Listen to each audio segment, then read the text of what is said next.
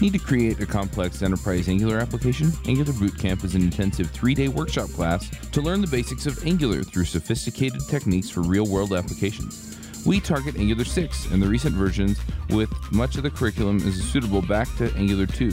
Or go beyond the three day class with a consultation or project launch with Oasis Digital, the team behind Angular Bootcamp. We can assist your team or launch your project with advanced Angular topics including scalability, data flow, state management, full stack product design, and more. Contact us for a private class at your location or buy a ticket for public classes in various cities around the US and occasionally in Europe. Online live instructor training is also available at angularbootcamp.com. Hey, everybody, and welcome to another episode of Adventures in Angular. This week on our panel, we have Joe Eames, Hey, everybody. Alyssa Nicoll, Hello, hello. Glad to be here. Shai Reznik, Hi. John Papa, Good morning, Angular. Ward Bell. Hello there. I'm Charles Max Wood from devchat.tv. Just a quick shout out about getacoderjob.com if you're looking for a job.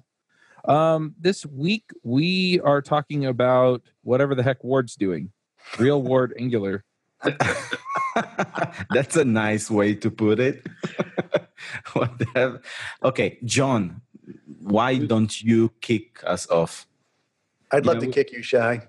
Yeah, too I, bad I- I'm in I just love the, the flavor we've already gotten from the way that we did the pre call. So, Yes, yes. So uh, Ward, Ward, and I have been chatting on and off about things. We always pair program, and one of the things he's been talking to me offline about over the last couple of weeks is kind of how his project's going. Uh, he's working on this really large, uh, involved, complex application when they're using Angular for. And I thought it might be fun for us to just take a turn this week and talk about and share with people a real world or real word Angular project. Kind of maybe Ward kick it off with uh, if you could describe a little bit about the project without giving anything away. And then maybe we can ask you to go into like things that have surprised you that were easier than you thought, and maybe things that were harder than you thought, challenges you had to mm-hmm. conquer. What do you think? Well, let's see what I can do about that. You know, John, like you, I spend a lot of time telling the world how they ought to do things. And I write demos to dem- to you know illustrate my points and my wisdom, and I express myself with deep confidence, and then I move on quickly before I can be called on it. Uh,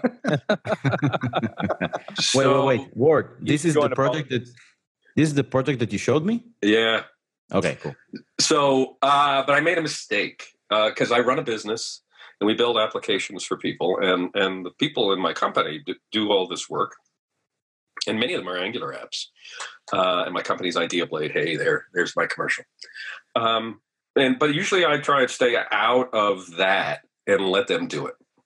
Um, but as luck would have it, I had to take lead on a on a pro- on a new project about that started about almost a year ago and uh, and so this means I've actually had to build an application again.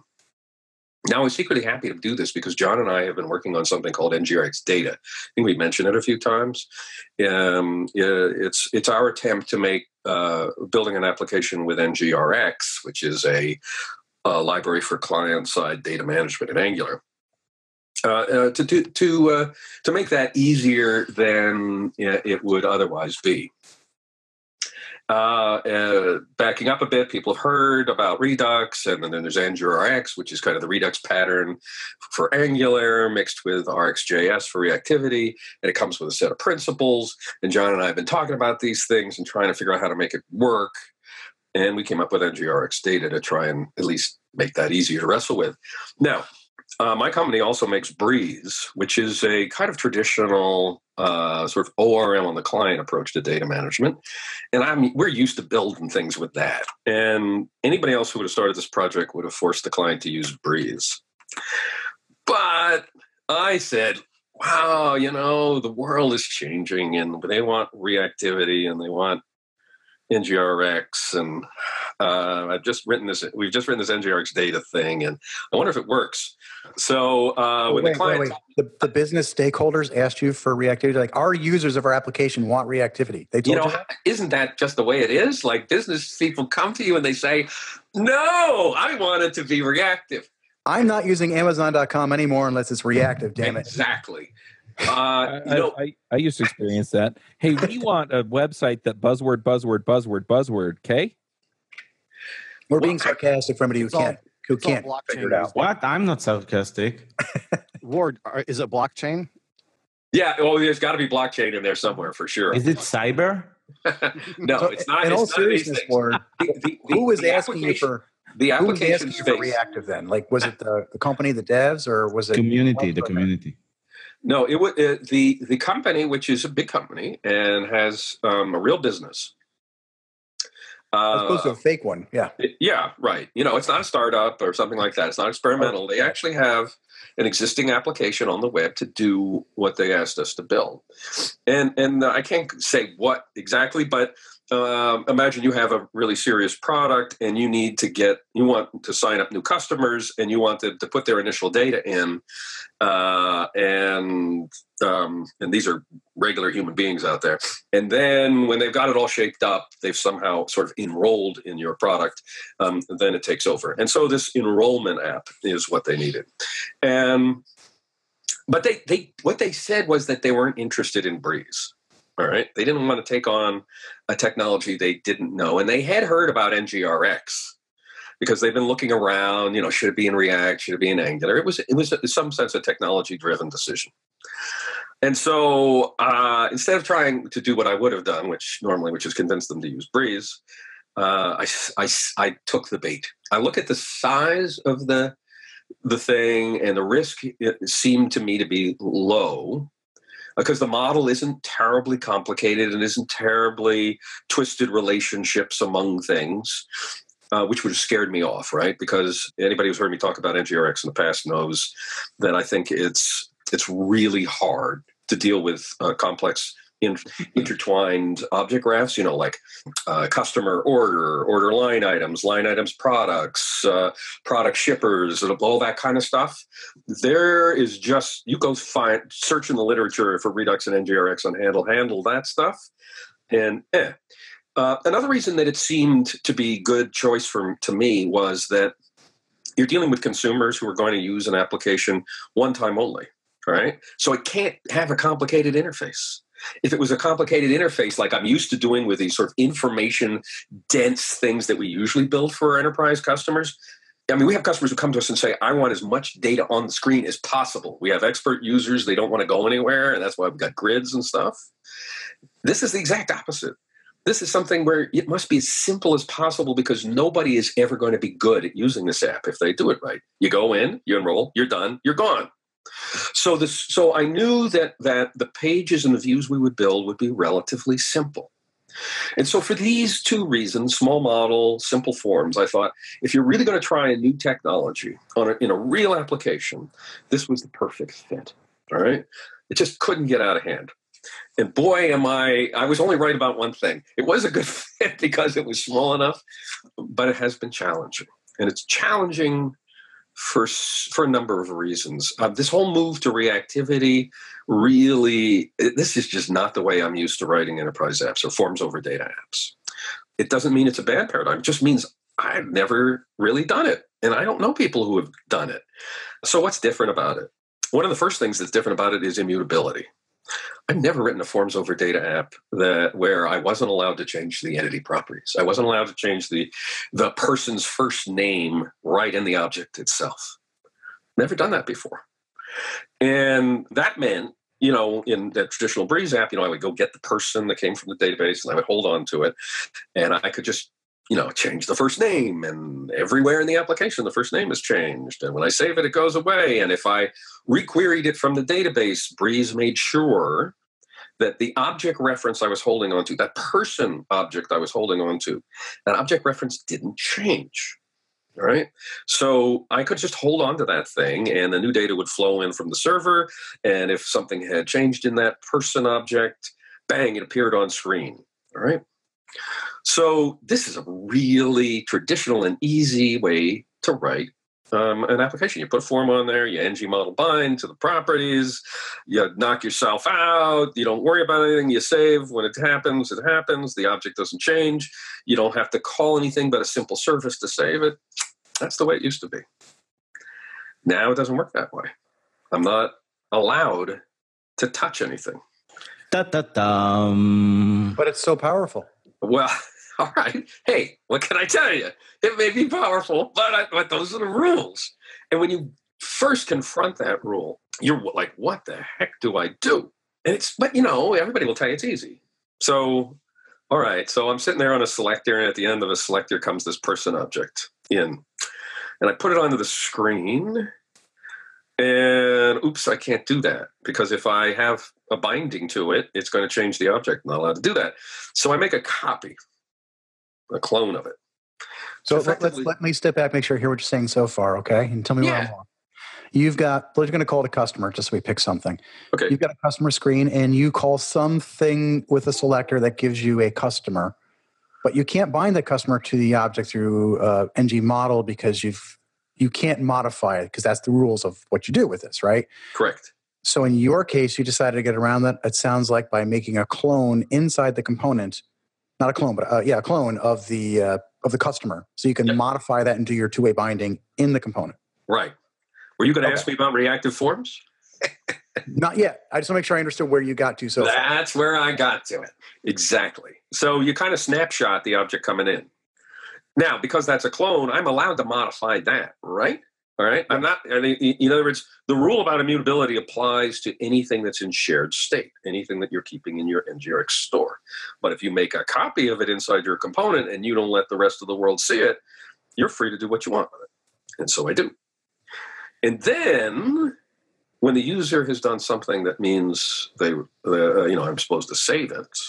Now what I got to do is I got to go get the fresh one out of NGRX store, blend my changes with whatever the current state of it is in the store, the store copy, then send it to NGRX with a dispatch as part of an action, which will, if you know NGRX, start going down the reducer hole and up through the effects uh, channel and over to the database and come back someday. And okay.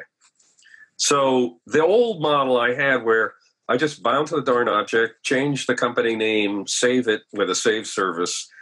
You know, that's gone. Now there's all kinds of mystery. All right. And this is part of the pattern, by the way. The mystery is part of the pattern. And you just got to get that into your head. What do you mean by the mystery is part of the pattern?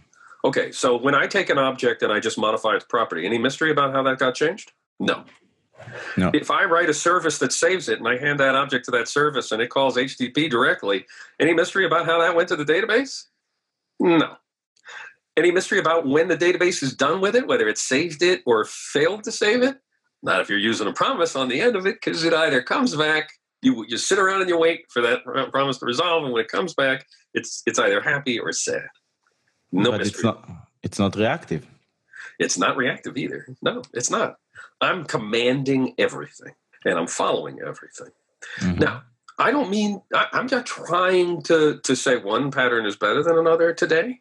I'm simply saying that the ex, that the absolute objective fact is that in one place in the imperative pattern you know where everything is. And when you go reactive and when you go through one of these redux things, really what happens is it's like dropping a letter in the mailbox and waiting and then seeing if you get a different letter back that seems to be about the same thing you got. And how it got to the post office and how it got flown to its destination and whatever that person did to it and how you had no idea. Wait, isn't isn't uh, the whole? So I'm not an NGRX guy, uh, so I don't have a lot of experience with that. I prefer also the imperative uh, old way. But isn't the whole point of the Redux tools and all that stuff to show you the like the path where things went? Well, it certainly helps. As a matter of fact, it's great. The Redux tools are great. They'll tell you what's in, they'll tell you what actions you dispatched. They'll tell you what you said in those actions. They'll tell you what the cache was before. The And is they're telling you all of this, where's the mystery?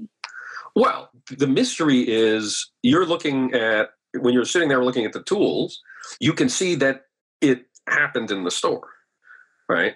You can't see what did it. And you definitely don't see any of the async events. You, you, you see the consequences of async events. Like when I save that customer change, that isn't in the store. You see, oh, I see the request to save. Things disappear from view. Then if you're using effects. And then what happens is when the effects come back, you'll see a new action in the story that, I, that represents the success or failure of that. Now, remember, these are debugging tools, all right, which is great. You don't ship them in production. So if you had to debug a production app, you would be back into the mystery, right? Because you got none of these things that look at it. You're missing out on the async activity because that's not captured in the Redux tools. And you're talking about something you'd use for diagnostics, but when you're actually which misses the the places where things started. So when you're actually rooting around, you know, trying to write your code, you're you're it's still kind of mysterious. I throw this change action into a hopper called the dispatch. And then how do I get it back? How do I know when it's done? It, programmatically, I want to hold the screen. I don't want the user to leave, say, until, you know, I want to have a can deactivate, until the stuff comes back. How do you do it? They, uh, because in principle, you dispatch an action and then you have no idea um, when it succeeds. You do if it's synchronous, of course, because you just sit there in the selector and you wait for it to come back and it's synchronous. But if it's an async thing and I just saved that customer, how do I know when that customer was saved? So what ha- I, I don't, you know, so I'm just giving you an example of the kinds of questions that come up as you're writing your code. Now there are ways, there are answers to this, and in fact, during this process over the last months and months, I've been evolving it. Um, uh, you know, John is was wonderful getting me going with NGRX data, but recently I've been porting some of my experience back directly into NGRX data to make answering some of these questions easier. So I think we're getting there. I think the, the point I want to, I guess the thing I want to get to is that the world is kind of upside down and there aren't good guidelines about what works, what you should do, what you shouldn't not because people haven't been thinking about it, but because we just don't, as a community, have the experience yet to understand how to program in this modality. And it's full of these things that are surprising to you if you're used to coding another way. And specifically, where you're, you're, talking about the reactive pattern, not necessarily NGRX, but the reactive pattern. That's exactly right. Exactly. In the reactive pattern, you go out there and you ask somebody, "Okay, let's see. I want customers and addresses they're in two different places right? You're, you're sort of you've denormalized this thing and say persons and i want to i need to when any one of those things changes i need to be able to figure out what that is because on screen i've got to show you that this company is related to this person who has this address. That's a very typical forms over data thing right? I mean, I got a company, it's got a list of people that work for it, and those people have addresses, and uh, geez, I, you know, I want to know you know, am I allowed to delete that address? Well, I can't delete that address if it belongs to another person who's employed by the same company. These are things that we do building these apps over and over and over again. And yet, and we know how to do them when there are graphs, object graphs that you can walk. There are no object graphs you can walk in this model. There are no relationships built in. You have to construct them somehow. Yeah. And go around and try and figure out how that's done. And you know, I've been learning. I got I got my recipes, my ideas about how to do it uh, but I've been evolving them. So it's been things that I could do that were a breeze in breeze without even thinking. Something I'm having to sort of re-encounter the, the problem set that I used to know the answer to when I would build apps and discover new ways of doing it in a world that's immutable, in a world that's reactive, in a world that has uh, this indirection that is the part of the the Redux NGRX pattern. Now, Ward, I'm listening to you here, and again, listening to you over the last couple months on and off, kind of us talking outside of the podcast about this. What I've taken away from it a lot is, and this is my perspective on the way you've described this today, and then reactive programming doesn't make it uh, wrong or right. It's just it's a different set of problems. We've while it brings in the additional powers and features, and people are going in this direction, uh, as we can see in the community, there are problems that you used to um, just just used to work for you things that weren't a problem before in the old model that are now more difficult to deal with because the way reactive works although reactive has solved some of the other problems where you know you always know where the source of the truth is. But it's like you're trading problems the way i've kind of listened to your your description of this. It's not like it's better or worse. Um, do you agree with that or do you feel like it is one way or the other? No i'm i'm definitely in the i don't know camp. Um, it's definitely different and I don't know where I come down on it. There are certain things, let's just get them there, that are a lot easier than they were under my old pattern. Okay, what are those? I create a, a new uh, Breeze it's not really fair because people who have Breeze have answers to all of these things, and I'm not just plugging Breeze. I don't make a nickel from it, but we, but it does make it does give you an answer for these things. But let's suppose I add a new address to the company, right? Well, React, you know, if my combo boxes, my list boxes are all populated and they're backed by an observable selector, if I make a change to any of those addresses or I add a new address, it, boom, it's right there. I don't have to worry about it. And there's lots of interesting things where I can I can have these observables and they just arrive as observables in the component and they go through the async pipe and they're populated and I don't have to do any wiring in the component at all there are when you use certain patterns the sort of container presenter pattern where you, pa- you pass the observables into the container and they hand down to the little components that the presentational components and the outer container takes care of running through the async pipe and then you're looking at the component hey it's all beautifully there. Turns out when you know you, you start to get really good at rxjs uh, or at least you get better. I don't know if you can ever get really good but i'm better than i was and you start using it to compose view models. I never used to do that before, but it's actually kind of nice the way you can solve a little bit of the view model problem over here. You know, how do these addresses and things come together? What's a work location? Just make sure it doesn't have home addresses and all that stuff. Good, I got it just right. Make sure you got took care of the soft deletes, got out of rid of all the addresses that aren't real. Boom, you just built this nice observable that just does that, and then you create a nice observable that gets the employee just right, and then you mash those two observables together using RxJS, and out of it comes this beautiful view model that you can put that you can bind to on screen, and you built it up out of this sort of arithmetic, this RxJS arithmetic, and that's nice. So the things I like that I would never have done in the old imperative mode. And so those problems sort of become easier. But a lot of the classic problems are just new to me and they're hard because they're new to me. And I've been programming a while. Yeah, well, let me, and let me change your topic a little bit here because you mentioned NGRX a few times, the stuff that we built on. Uh, just curious, give us the 30 second on it. Do you feel like that has been helpful in this process or not worth it or knowing that we helped create it? right, the NGRX data. So yeah, NGRX data, yes. Right. Because um, NGRX was already there. Yep. And then they invented NGRX Entity, which was a huge help. NGRX Entity is a library that sits on NGRX that that says entities, which are things with a primary key and that you save to a database. You know, they have sort of a classic set of things that they need. And so we'll build their collections of them, collections of companies and so forth. So NGRX entity, they built to sort of codify what an entity looks like in the cache. And then we layered on NGRX data, which was to take away all of the work that's involved in writing actions, reducers, selectors, and blah, blah, blah, because the way in which you handle entities is pretty much the same no matter what the entity. At least and has that uh, has that that, that has worked great. I have to say that not having to create actions and reducers and selectors and all that stuff seem you know seems to have freed me to focus on the things the, the challenges with this style of programming that um, that I needed to learn how to do and deal with, like like I was just talking about that arithmetic of bringing things together and creating view models. At least I'm focusing on that, not on how do I create another set of actions that look just like another, or a set of reducers that look like another. So it's I have to say that it's it's a pleasure to work. It's actually pretty much a pleasure to work with NGRX data.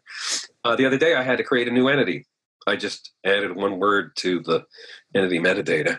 That was the name of that table, the name of that entity, and I was done. Pretty much done. I didn't have to write any other stuff, and it just blended right in with the rest of the things I was doing. And so I, I really it has freed me up to focus on the reactive programming um, that I'm doing.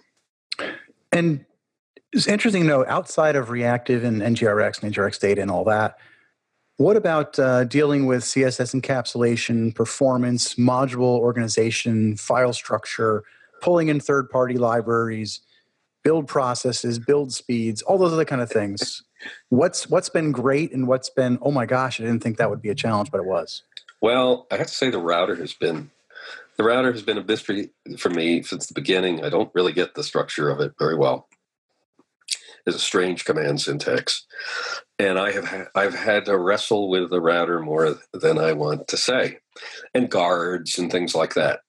Now, again, the practical Angular programmer who spent some time in the field with this thing has probably got the patterns and behaviors cold. Maybe Shai or you got those cold. Maybe Alyssa, you got those cold. But because I definitely don't. well, I don't either yet, but I've had to live with it, and it's been. So what's, of- what's I'm going to play devil's advocate. What's the problem with the router, dude? Come on, you just you create a route, you pass a parameter, you move along. Show off. So seriously, what what's been the struggle? well, you know, writing guards that show up at the right time that keep you from activating or deactivating. Okay.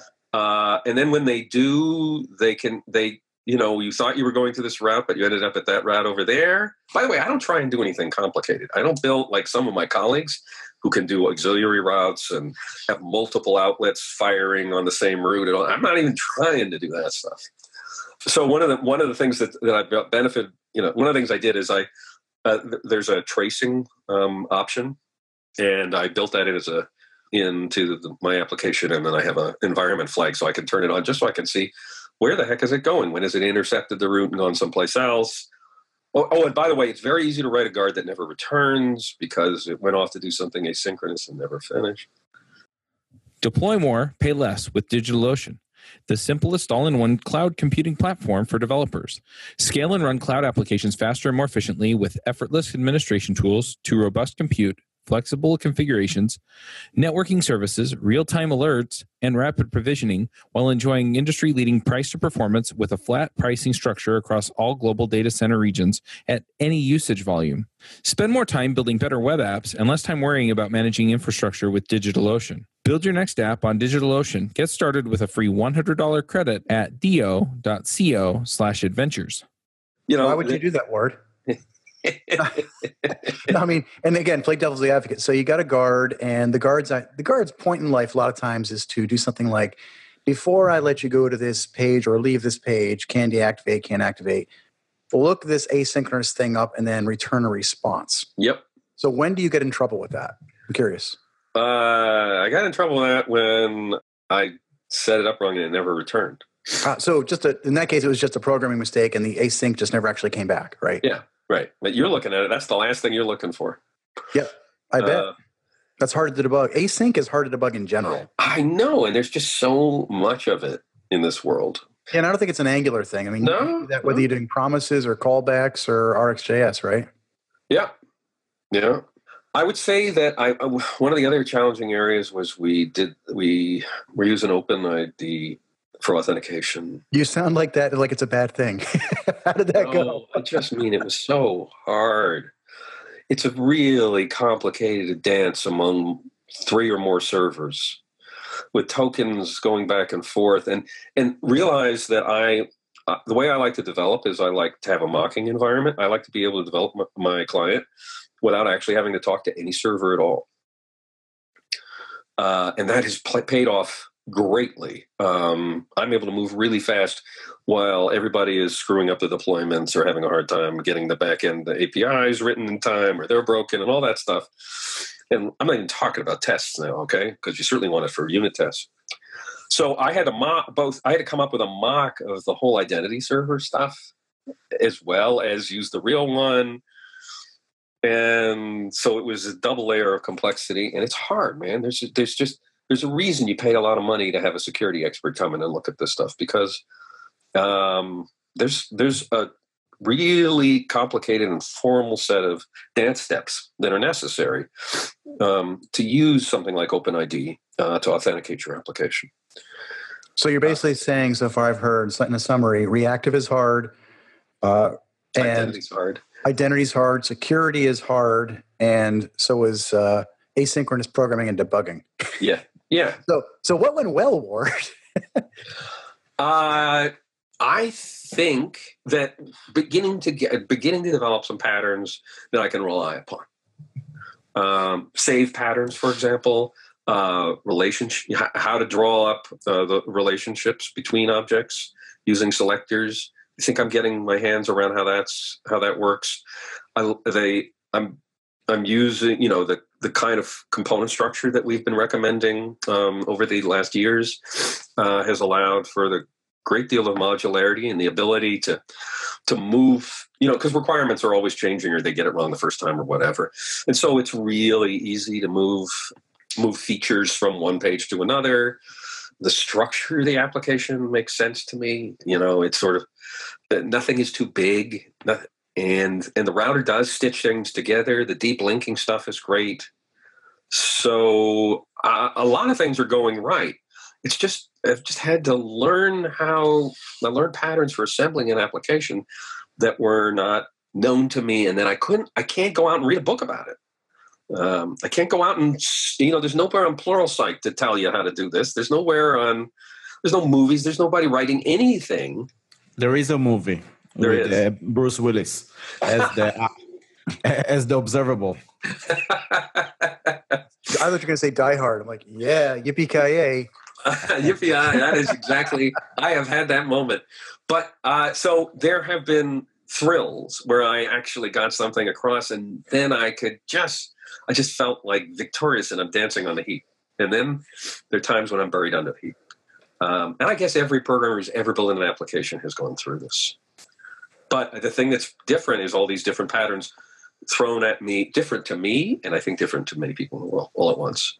Is it going to come out? Yes, it is. Um, uh, and I think when it comes out, it'll be good. Interesting. So, are you so if you had a, a, chance to open up a new project, okay, would you choose the same stack? And what stack did you choose? Well, I'm happy with Angular. There's nothing in the world. I mean, if I have to use OpenID, I, well, at least now I know how to do it. Would I do it again? Man. and do you have a backend? You, you thinking about this long is like kind of the answer, I guess. well, you know, but I use Breeze, okay, and it's really an important distinction because all of the things that I'm solved that I've complained about or worried about, I know the answer to them in Breeze. I also realize that if you don't have Breeze and you have to, which is where most people are, and you have to build this all with raw services, and you have to figure out how you're going to cache data or not, and you have to figure out how you're going to build an object graph or not, you've got a big problem. So if the choice is Breeze or this, I still have to say Breeze is more mature. It knows what it, you know, we know what we're doing with it. It's faster and it works great. But if you don't want Breeze, if you want to say, no, take Breeze off the table, I either go raw or I go NGRX, I have to tell you, I go NGRX. Hmm. I think that that rolling your own client-side data management approach is really, really bad idea. And NGRX and Redux, they are an answer to that problem. And in fact, that is why people are flocking to them because their alternative hasn't been Breeze or this. Their alternative has been I write it myself, or my team, or worse, my entire team writes data management itself and everybody does it his or her own way. Or I have something that works reliably, that has a common pattern, that everybody knows what the rules are, and that actually works. Um, yeah, take that. So I say if you can't use Breeze, use NGRX. And so if you're going to use NGRX, use NGRX data. It's interesting. Um, two things. First of all, have you heard about this new library called Akita, like the dog? No, I haven't heard of that one, and I did leave out web. Web, web oh gosh, what is that thing? Wobex? Web, no, no, no. WebQL, web. Um, ah, the, GraphQL. GraphQL, and and that whole set, uh, and um, yeah, but that requires uh, like a server and all that. I, I, I, I realize that, but at least it's an answer. Yeah, yeah, of course. Answer. Of course. And, and, the, and the question on the table is not, you know, maybe there's something else that has an answer. Maybe there's, you know, there's Breeze, there's NGRX, maybe there's this other thing, Akita, that you're talking about. So Akita, I meant I mentioned it because uh, I've for for a long time I've been looking at um, Redux, and it reminded me of a pattern I used to to follow in the Flash days, uh, which where I ended up uh, tearing my hairs, like uh, having headaches over trying to come up with new action names, and you know it really, really uh, was very similar to to Redux. So when I saw Redux for the first time, I was uh, very enthusiastic about like the time traveling, like the Dan Abramov uh, lecture, which was very cool. But when I started using it, I was like, hey, I know that pattern. I'm not going to to do that to my large scale project uh, because I know where where it lead, where it uh, it is leading. So, and by the way, um, we did a poll in one of the in the re, uh, in Israel in the React Facebook group. So someone asked uh, people whether like uh, their like their problems is Redux versus MobX, right? Yeah. So, um, so and I saw a lot of people that I used to talk with, uh, like two years ago about Redux, writing like he got like 30 answers from pe- very experienced people saying hey uh, we switch from redux to MobX and and this is why and everybody like um, described the reasons and all of the reasons were the same reason that i dealt with during my flash days when you get to a certain scale uh, you got to all these like complexities that you, you, described as well like when you don't know where things are going when you have too many like actions and you have too many boilerplate too much boilerplate uh, and things are not as clear. So and this is only like redux which is uh, supposed to be much simpler right? Because it doesn't have the layer of the re- reactivity um, so again, I'm not saying that this is a bad pattern, just like describing what I, am seeing in the discussions. Uh, so they moved to basically MobX, which is a change detection uh, mechanism, uh, also reactive, but not based on RxJS, just um, the concept of observables. And people are finding it very, very, very uh, easy to to manage. So that's just like one comment that. Um, uh, so Akita, when I when I saw that, which is a pretty new, so and I didn't really use it to be honest, so I don't, I cannot tell you like, yeah, this is the next thing, and you know, it's just like another solution. But when I looked at it, it seems like a combination between maybe Breeze and RxJS, like uh, by but using reactivity, but without the Redux pattern. So you you have stores, but you don't have like reducers. You don't need to you know create actions. You don't need to do all the you know that in order to achieve your goal. So it's very interesting. I'll take a look at it. Um, well, that's good to know. People need choices. I will say that for me, the NGR and John asked this earlier.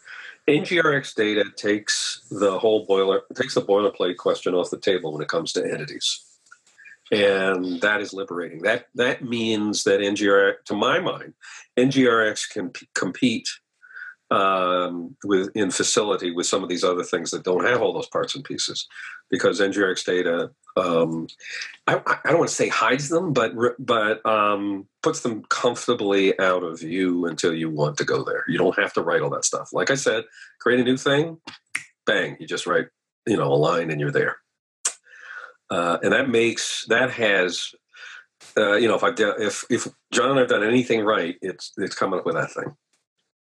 One thing that I want to add in here is you know we're talking about this data management layer and how do you manage all of this stuff? And you know you got NGRX and you got all these other options. And it's been really fascinating to me to just see where we've ended up with a lot of these tools as far as you know what we think they can do for us and what the trade-offs are and we had a really long discussion with on React uh, Roundup earlier today. We talked to Gant Laborde, who put together the React State Museum, which is a state management, uh, and it's basically like TodoMVC for state management. And yeah, I mean, th- I think this is a problem that we're gonna be talking about, like we were talking about how we solved the framework problem, you know, a few years ago. So I don't know. I mean, these are problems that I think, you know, as as we solve problems like what Ward's solving and some other folks are solving you know we're, we're going to get there but it's going to be another little while. It, it's very clear to me that it, this is not a solved issue. I think uh, john has a song about that. John do you want to sing us the song? No i just have idle fingers so. So to anyone who listens to it um, john has a guitar. We can see him. Play us something maybe I will one of these days. But uh, right now, I have a question, or at least mm. for all of you. Something Ward said really struck me, and I know it's odd because usually I listen to nothing he says. But as you were talking, Ward, about a lot of what you're doing, you mentioned something very subtly, which I think we should bring back up. I'm curious how everybody else in this uh, panel feels about it. And that's when you started this project, and I'm putting my version of what I heard in, into what you said. You decided that this project was such that you were able to introduce something relatively new for you in a large project, uh, the reactive style with NGRX and NGRX data, in because you felt comfortable based upon this was really the only new thing you're introducing. Like the rest of it was knowns to you, and it was no big risks. So you brought this other thing in.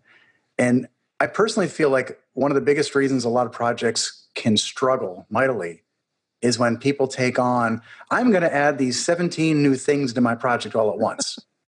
16's okay, but yeah, I mean, seriously, like like in the days of, uh, I'm going to use Gulp as an example. I'm going to bring in Gulp and npm scripts, and I might try a little sprinkle of Webpack because I've heard about that recently too. And we'll do a little Angular here and some web components there. Bring jQuery on this side, and I'm not kidding. These are things you, would see. And when you bring in all this stuff at the beginning of a project, I feel like it's a recipe for just shooting yourself in the foot with a foot gun, as our friend Douglas Crockford likes to say. And I'm curious from all of you when you start new projects with Angular, do you go through the same process, uh, Alyssa, Shai Joe? Since you're being relatively quiet, Alyssa, Shai Joe. I'm, I'm muted. I'm shy? Are you saying? No, I'm muted. I'm very loud, but I'm muted. yeah, he's been yelling this whole time. Shai's been yelling this whole entire time. Nobody can hear me. He does it on purpose. so, Joe, why why won't you go ahead? No, no, no. I don't want to go ahead. Go ahead, Joe. no. Go ahead. No, I'm not going to because I wasn't even listening to the question. Wow. Joe. Joe. That will probably will get edited out. no, no, that should stay in. I have, I have, I have evidence against Joe now for the future. okay, so if I understand the question is uh, do we uh, when we start a new project do we take all of the like the newest shiny stuff and trying to mesh them together uh, to cover a lot of buzzwords this is the question john that's putting it harshly. Um, but how do you so turn it around. Let's, let's how do you decide whether it's safe to bring in and when it's appropriate safe and appropriate to bring in a new technology and how many new technologies are you willing to introduce to a new project? Hmm, that's a good question. Um, so i'm i'm not an early adopter most of the time. Usually i wait. Whenever a new things a new a new thing because i was burned with so many new shiny things because everything looks looks cool in the documentation. Everything works right? When you see it on the in the lecture which was uh, prepared and uh, you know uh, well in advance. But when you start uh, applying it to your own project then you start dealing with the real issues and you don't have and w- when it's a new project you don't have yet the stack overflow questions or the fixes or the issues or the prs waiting to get merged and all that stuff so uh, that's a really good episode to do how do we judge a, a new project but if I'm going to summarize it, I look at a bunch of things. Uh, one is uh, so first of all, I let it sink. Okay, I let I let other early adopters tackle with it for at least a few months, and then I then I like talk with them or see the re, uh, reviews or see like the problems people are um, you know uh, dealing with, and then uh, i look at okay how how big is the community around that? Because usually it's a sign uh, again if it's a small project uh, where it's just one file one of an npm package i don't worry about it. I can read the source code and you know fork it and fix the bug or something like that but i'm talking about now uh, about like a like a library like a state management library or like you know something like that or something big that I cannot like go into and uh, hack hack it quickly. So I look at the at the community around it and see whether it's big. And actually, when I did I did a lecture about why do I bet on Angular back in like 2016, I think, uh, and I, I actually like said there, how do I judge the non-technical aspect of of um, you know of a project? And I look at the team that leads it and see if how they they are behaving right how they are building the community so there's a lot of psychology behind that i developed over the years to assess whether it's uh, you know uh, a good uh, to a project to adopt. So usually you won't find me trying to adopt all the things at once unless again it's well proven solution and it's not maybe it's not like directly um, related to like the app like something like prettier let's say you know when it's format formats your code uh, it's not really uh, directly related to your like you know core of the project. So i can like add this and test it out and you know uh, and all like i don't know linting tools and stuff like that. But if we're talking about a new stack i would probably like take one thing experiment with it like on a side project just to see if it solves like the most difficult problems i already have in my app and then consider whether to adopt it. But i won't like throw in like a bunch of uh, stuff together usually so so uh, before anybody goes any further i want to throw one uh, uh, you know start from a, a really important consideration which is i look at my client first somebody's paying me to do this mm-hmm. right? They're trusting me to do this. They said, Ward, we, you know, we've got a time, we've got a budget, and we're looking, you know, we're hiring you because. And we needed to, re- to be reactive. and we needed reactive. no, they didn't say that. Uh, they said they didn't want breeze. That was my opening. And I, and you have to start from that because you have a fiduciary responsibility to that client. And so it's up to you know it's on it's on my head if this doesn't work. So I had to look at the time and the budget, and I also had to realize that there was going to be this. I was going to have to spend a lot of non-billable hours. Right? Can I? Am I ready to do that? Am I willing to do that? Because as a consultant, you had better if you're going to introduce a new technology and you're responsible for introducing it. They didn't tell you to do it; you recommended it.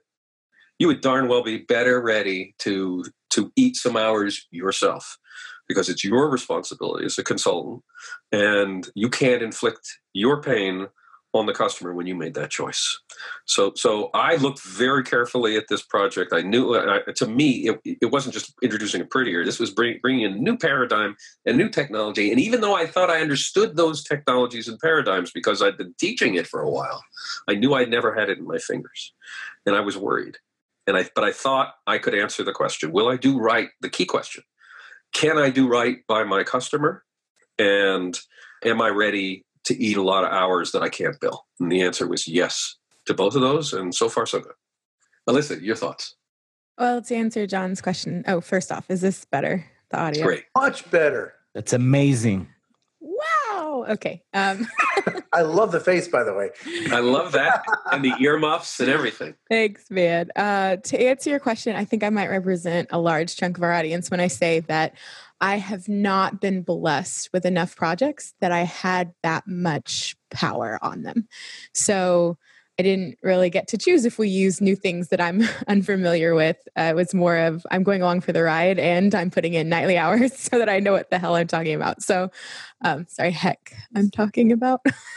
Mm-hmm. um, so yeah, I I think I was actually smiling when Ward was sharing today and i'm really glad that you did. Thank you ward um, because it gives me this like glimpse of like i'm like i'm gonna get there one day. Like i really feel like one day i'm going to have clients and i'm gonna be able to be like this is what we need to do and like lead in such a way. And so it's exciting um, but i'm just not there yet. And i i don't know i don't I, it's kind of scary too because it's like it sounds like a lot of responsibility be on your head like because you're making those decisions right? You're saying well we're going to go this way and yeah. I hope I'm right.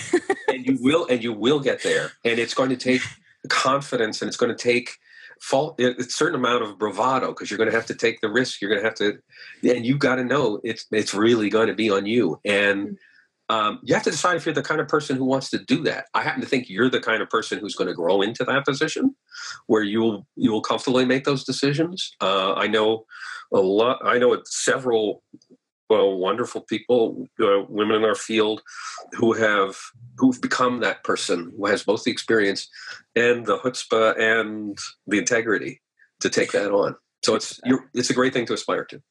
What about you, Joe? Uh, I think I'm pretty cavalier about the whole thing. I like throwing in. I like throwing in new stuff just just for fun to just just to try something new and crazy. Because I'll be honest, unless it seems really obvious that it's a huge mistake, I find that it's so much easier. Like it's so much more common to make mistakes doing stuff you're pretty sure about that throwing in a few things that are like this is a risk is not likely where I'm going to find my mistakes. I'm going to find my mistakes with the stuff I was pretty sure that I should be doing this, and then those are the mistakes. Like I don't know. To me, it seems like I, I, I know that something like NGRX is such a core thing in an application, right? But it often to me seems like I'm not going to buy this particular car because this ashtray's in a weird place, right? Like I just don't see that as being the big criteria. Like skill of developers, familiarity, uh, quality of the team makes so much more difference than a risk on a technological choice. So, Yeehaw, Joe. Yeehaw. Wait, Joe. Saddle up. So, um, wh- when was the last time you been burned with like like this decision in a large burned by a technology choice. Yeah, I thought you were going to ask when the last time was that he built a real app. The last dumpster fire. Ooh, no, no, No, the no, la- I thought you were going to ask that too. And when was the Yeah. last dumpster fire you set? no, no. I, I didn't want. Gosh, early I this want- morning. So I wanted to, but I didn't Is go that what. I've been smelling? Uh, I was I, I set four dumpster fires already today. Just before breakfast. That's what Yeah. you do. That's Yeah, like a that's like a blown easy day for you, right? That's how I roll. Yeah. Only four um, dumpster fires so far. It's we need to have an emoji. You know what? I, I honestly can't remember where a technology choice was a really bad thing. I'll tell you, like, I hate Oracle, right? I hate using Oracle. I would never use Oracle in an application ever, ever, ever again. I just absolutely detest it. But uh, as much as I think it's a really, really, really, really, really poor technology choice for just about every possible, and I'm, I, it's so bad to like say this on the air about a very major company, but I'll be honest, it's just I've had significant experience with it, and I think it's the wrong choice 99.95% of the time. But I still don't think that that's like the kind of mistake. There goes that sponsor, Chuck. This episode brought to you by Oracle Financials. a dumpster fire in your bank account. exactly. The day when I went to the admins to the uh, DBAs and I said, "Hey, I want to install Oracle on my machine at home. Can you give me like the disks or something so I can install it?" And they just The just discs. Yeah. When was that? Joe? the I discs. actually used Oracle uh, back in the day. But they, they, they like literally laughed at me and they said, "Look, you could bring your machine in and give it to us for about a week, and we'll probably be able to get it up and installed by then." That was that was my first experience with. You're really quiet, Joe. Yeah. Yeah, that was, Whenever Joe talks about uh, Oracle, they they know how to mute his microphone from from afar. That's an right. Oracle brand microphone. No, anyway, like forget Oracle, right? I don't even when it was when I like had real big problems with the technology choice, I still didn't feel like that was uh, uh, something that really burned the application. What burned the application was uh, teams and poor coding choices, poor communication, um, bad management. Uh, Hmm. uh, Which is as much of a problem as developers as anybody else, but developers saying, "All right, we've got to get this feature out this weekend, so forget all of our tests, forget everything that we know to do is right. We're just going to just burn through it. Oh, or hey, we built this prototype. Great, good job building the prototype. Now start building onto it because that's now our real app. Yeah, yeah, yeah. yeah. I agree. I agree. Never had that happen. Oh my I- God. again i agree joe i think i think you're right and i think it well it's a balance because i've been in some projects where this was the case like someone added this technology wanted to play with the ngrx so part of the app is built with that and another part of the app is built with a different like you know and uh, it's a definitely it's definitely a management and you know team i don't know spirit or so, something That's like a that, team that issue. That's not a technology issue. yes and no because Yes and no, because you you need to be communicating. It's a communications issue. right And but don't adopt it across the whole application, that's again but problem. right but that's why i'm saying that just like if you find yourself in a team and that's my caveat caveat here like i don't know as a newcomer or as an, a consultant or you know, something like that. You need to you need to know who you're dealing with before you start adding because this is the cost, right? So that's why I ask you uh, when was the last time you got burned by it, and I wonder does it have to do with where you were at the time, like what who was on team and all that stuff all the peripherals right? Because it's very important. So so it's it's a context based thing. And we cannot like you know in general say yeah i would do that or i would do that because again like everything it depends. And sure. so so so i agree there. That's why i think th- there's a very important thing in what you just said joe about like the spirit of experimentation because that's one of the tools you can have to become a better developer mm-hmm. so w- when you're not afraid of taking up this new thing which will probably will waste you time okay trying to figure it out and read a lot about it and it might be the wrong choice at the end and you just learn this whole thing but most of the time you, you will be glad after like i don't know later on because it will give you inspiration how to like how to solve a different problem using a pattern you saw in that technology. So it's a thing that like you know completes you maybe as a developer and not a lot of people have the time or have the i don't know courage sometimes and i'm one of those people okay uh, to try these new technologies. What was it? Well, I, I got a, I got a message for you guys, which is it's not about us and it's not about our courage and it's not about whether we grow as developers. I screwed a customer once by introducing a technology.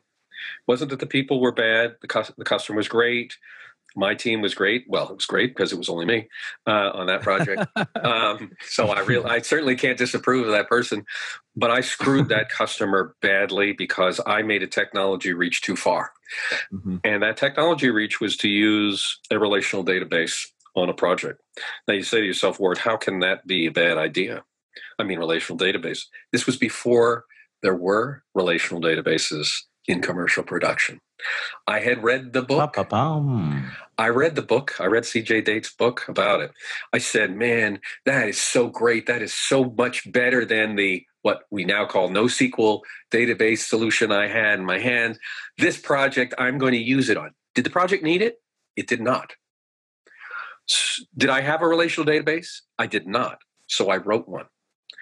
And the entire budget and time, which, by the way, that missed deadline after deadline of this application was devoted to my writing a SQL Server database for an application because I'd read a book about it, about relational databases, and the project didn't need it. And that experience was so vivid for me that when I set out on this one to do it again with NGRX, which is exactly the same state, and it could be it could be the NGRX and this is the pattern are going to be as dominant as SQL Server became. But at this moment in time, it's new. Nobody knows what to do, and I thought I've thought about that many many times. And so I, it's not about whether I would grow as a person; it's about whether I would do the right thing by my client. And I have to tell our audience, please please, this is not your adventure. This is their money. They've trusted you. I agree. That's why I suggested to do it on a side project when you invest your time and trying to fiddle with something on your own and not like in incorporating it straight away into the client's project, right? I just want to chime in here because I, I worked contracts. Let's just say I bought milk and diapers with contract money for about six years. You know, For yourself? Yeah, was this before the baby or after? what do you do with the milk and a diaper? Okay. Sorry, anyway, uh, now I now I buy milk and diapers with sponsorship money, but uh, you know, from Oracle, yeah, not anymore. From from, from Oracle, yeah. um, I totally hear what Ward's saying, and you know, I've I've messed, I've, I've screwed over um, clients as well, and it's it is like the worst feeling ever um, then I definitely identify that with that. Um, that said, I mean, I didn't reach for anything where it was like, there's this experimental technology idea I'm going to go build myself, or even there's something that's so new that I you know there's no way i can know what it's going to do you know yeah I, i'm kind of i kind of err on the side of things that shai mentioned as far as you know picking technologies that a few other people have tried and succeeded with first but that said um, i have been pushed by clients to use technology that i wasn't familiar with and i've had one or two of those come back to bite me and i've had one or two of those work out and what what it really came down to in all those cases and the reason i don't feel terrible about some of those is that I told them the risks up front, right? It was driven by the client, and I looked at them and I said, "These are the technologies I'm I'm currently comfortable with. These are the technologies that I recommend that we build with because we can get the outcome you want."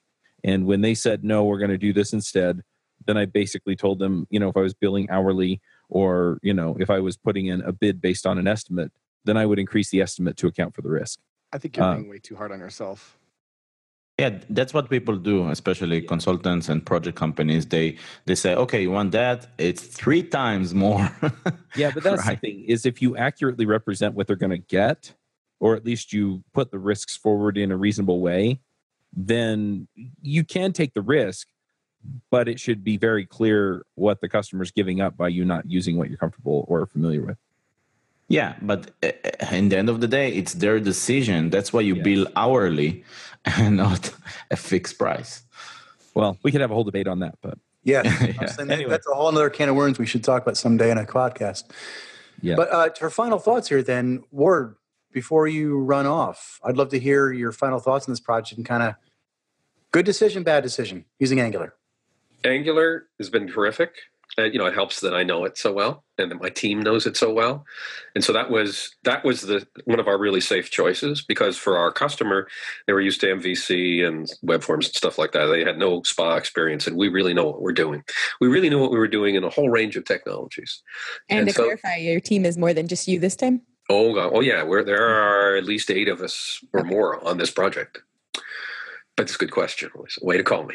And I think I did uh, set the parameters uh, properly to introduce this technology, and it suits the the technology suits the project. It isn't just my own thing, and I'm glad we're doing it.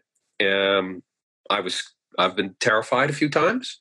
Uh, I know my fallback was to yank everything, rip everything out, and put Breeze in, and I could have done that if I if I'd gotten in trouble.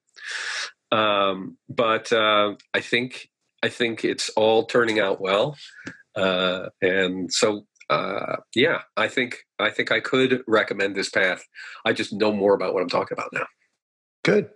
Thanks for It's the benefit. Yeah. I'm really Thanks, interested Ward. to see how this affects things with NGRX data and other things going forward. All right, well, let's do some picks. I know you have to run, Ward. Um, do you want to start us off? Is your job search stuck? Maybe you're not getting any interviews with employers, or maybe you are, but no job offers. Or you may be new and not even know where to start. This is Charles Max Wood, and I'm releasing a new course and ebook on how to find a job as a software developer. The course walks you through the process of finding the types of companies you want to work for, getting their attention, and putting your best foot forward as the candidate they want. I've coached dozens of developers in looking for jobs and have been able to help several people find jobs within two weeks to two months. So, whether you're new to development, can't find a great job that fits what you want, or are looking for remote work from an area without a strong tech community, I can help. Go to getacoderjob.com and sign up today. Sure. I want to refer to a New Yorker article about it's it's kind of the right stuff for today. It's about the Virgin Galactic effort to build a rocket to take regular folks up into space, just at the near space, and it's uh, partly a profile of their um, test, uh, their lead test pilot, and it's such a it's such a modern day Chuck Yeager story, and it's gripping. And so I'm putting a link in here and I think our audience will love this love this story. And I I'm sorry I can't stay around. I have to run, but uh, thanks for having me. Thanks, Ward. Yeah. All right, John, do you have some picks for us? Yeah, I've got two picks. Uh, both of them are conferences that I think are great in different ways. One's called Framework Summit. It's the beginning of October, October 2nd and 3rd, I believe, in Utah or Utah, depending on where you would like to call it, Joe's home state. And it's basically a, uh, a first time conference where it's going to get together all the different kinds of frameworks that are out there. And a lot of the uh, core team members are going to be there too. So I'm excited to see kind of what happens when all these framework teams get together and what great things will come of it. And the second one is Angular Mix, which is October 2nd through 12, or 10th through 12th. and that one is in Orlando, Florida. And it's all about Angular in the enterprise and cool stuff you can do with large scale Angular apps, which is kind of uh, apropos for today's topic. And one of my favorite parties ever at a conference, which was to go to uh, Harry Potter World at Universal Studios. Yes, lots of fun.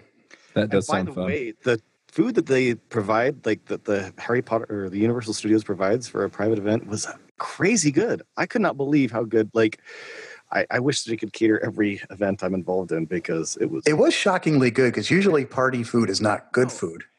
and in your expectations for something that, like, hey, Universal Studios is going to do. I mean, come on.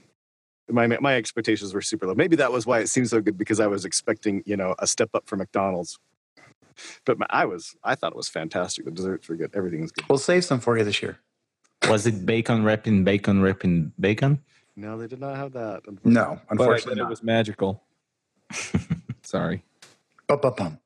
All right, Shai, what are your picks? Okay, cool. Uh, so I will pick Akita, which I will uh, mention today. Um, we did a, an, a JavaScript Israel meetup about uh, Angular recently, and one of the talks w- uh, was from the creator of Akita, which is an Israeli dude called uh, Netanel uh, Basal, which uh, and he has a very uh, popular Angular blog on Medium. So uh, I will probably link to that as well. So uh, that's one pick. And on the same meetup, we had our own Uri Shaked talking about Ivy in a way that I never saw uh, yet anyone talking about that. Even the core team, when they demo it, he actually took it apart and reverse en- engineer it and showed how he could write an Angular app on StackBlitz using only Ivy and having two-way data binding and just by hacking on the Ivy private methods. So it was super cool, and I think he, he so he actually wrote a blog about blog post about it. So I will share that link as well. And I have a few things uh, coming as surprises, but I will save them for picks uh, for next time. So uh, those are my picks. Awesome. Joe, what are your picks? All right. So I want to make two picks. Uh, there's a thing going on because I've been doing a common activity lately, which is playing Dungeons and Dragons. and Monday night, we I played Dungeons and Dragons one again, once again with Aaron Frost, and just had the absolute best time. So I'm going to pick Dungeons and Dragons. It was it was super crazy awesome. If you've ever seen the movie Predator, that's what actually went on while we were playing. Was like Predator. There was an evil person that was hunting uh, Aaron and his all of his compadres through the whole through the whole evening. It was super fun. And then my other pick is I recently installed some uh, smart dimmer light switches in my house, and then finally hooked up the Amazon uh, Echo that I have that I think I bought about a year ago and never bothered to even put put on.